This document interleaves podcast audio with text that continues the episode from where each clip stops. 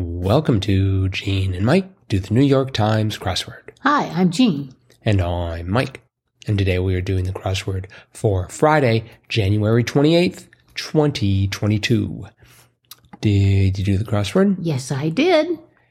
And was it a fast Friday solve? It was. Oh, It was. how long did it take you?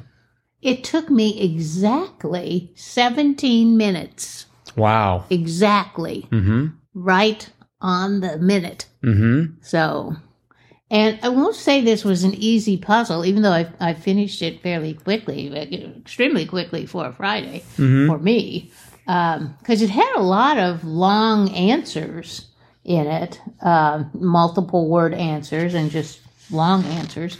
Uh, and it had some unusual words in it that I had not seen in puzzles before. Uh, but it just all kind of fell together uh, pretty, pretty quickly for me. So, and you know, like um, the long answers were kind of clustered, uh, sort of toward the middle of the puzzle. So if you got one of them, it really helped you get a lot of the other ones too. So, Mm-hmm. so, um, so anyway, um, it was it was an enjoyable solve. Well, good. Mm-hmm. What do you think? It was okay. I uh, took me 27, 25. Uh huh. And there were a few places where I was not quite sure of things. Um, Ten across, Chinese dynasty in which the terracotta army was built. It was Q- Qin, or however that's pronounced. Uh huh. I don't know. Q I N. Q I N, and and uh, the only dynasty I know is the Ming dynasty Uh because they did the vases, not the terracotta army Right. and I uh, the, the Q of of Quinn ran into ten down like Al Jazeera, which was Qatari, Right. and I didn't realize that was Qatari, Al Jazeera. apparently they were or they are, Yeah. and um, that the, the second day of Qatari, and the fact that it was a second day ran into twenty one across. Um, word before doble or robles, and the answer was peso.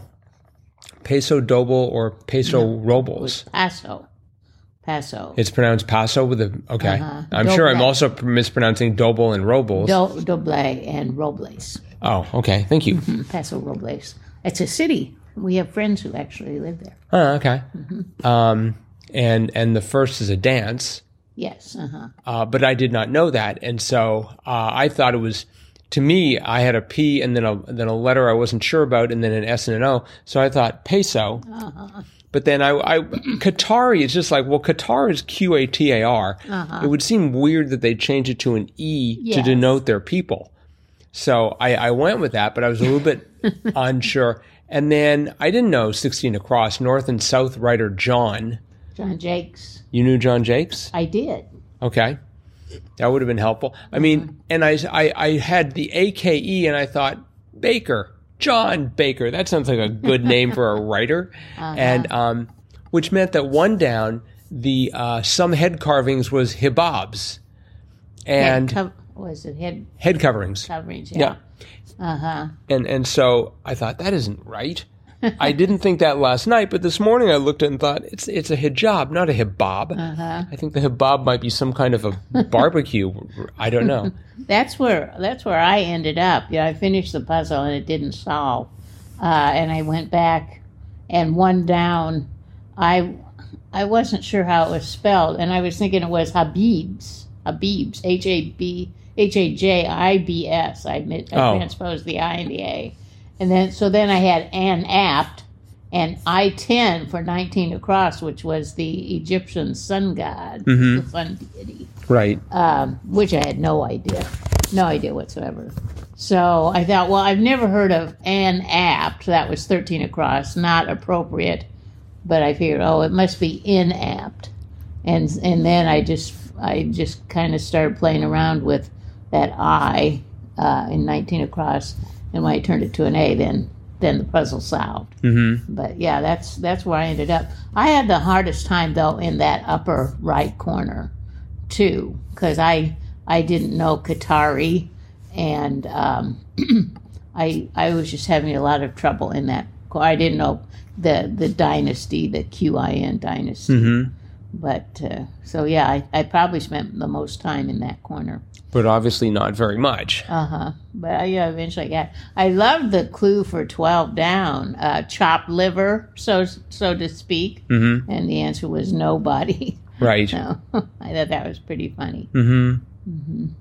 Um, yeah, I'm trying to think what else. 46 across was sentences, and the answer was dooms. Uh huh. And I think when you sentence someone, you don't necessarily doom them, although I wouldn't want to be sentenced for anything. Uh huh. But um, yeah, You- You're not sentencing them to anything too good. You No, that's that true, but- sentencing. could be like you know 90 days in in uh, in a hotel or something. You could be sentenced to that, I suppose. Probably not. Probably not. Mm-hmm. So, something that was rather nostalgic for me was 43 across cheesy sandwiches for snackers.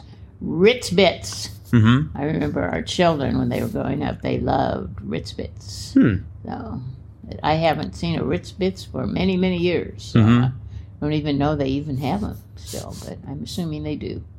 Another place that slowed me down uh, was the bottom center. Me- a 50 cross member of G.W. Bush's cabinet familiarly was Condi, Mm-hmm. and that took me a while because the C of Condi ran into 50 down crib sound, which was coo. Uh huh. And I at first I thought wah, W A H, Oh, yeah. and then I thought maybe it's a like some barn animal, so I went for moo, Uh-huh. uh, but it turned out to be coo. Cool, yes. So, yeah, I um, I guess I didn't find this too hard. I think that this means probably that Saturday is going to be quite hard. Oh, I'm I'm dreading it. hmm Well, we'll we'll find out. Uh huh. But uh, anyhow, anyway, I think that's probably it for today. Except it is Fun Fact Friday. Do, do, do, do, do, Do you have a fun fact for Fun Fact Friday? I do have a fun fact. Well, carry on. Okay, this uh, relates back to uh, the Wednesday puzzle, uh, where three down, the answer was sacred Indian, or the clue was sacred Indian plant, also called the strangler fig, and that that just piqued my curiosity. Why would it be called a strangler fig? Uh, and the answer was the banyan tree. Banyan tree. So I found this website. 10 things you need to know about banyan trees. Uh huh. Um, so the first one was the banyan is more than seven, is one of more than 750 species of fig trees, each of which is pollinated only by its own species of tiny wasp that breed only inside the figs of their partner trees. Now that's unusual. Okay. Banyans are strangler figs. They grow from seeds that land on other trees.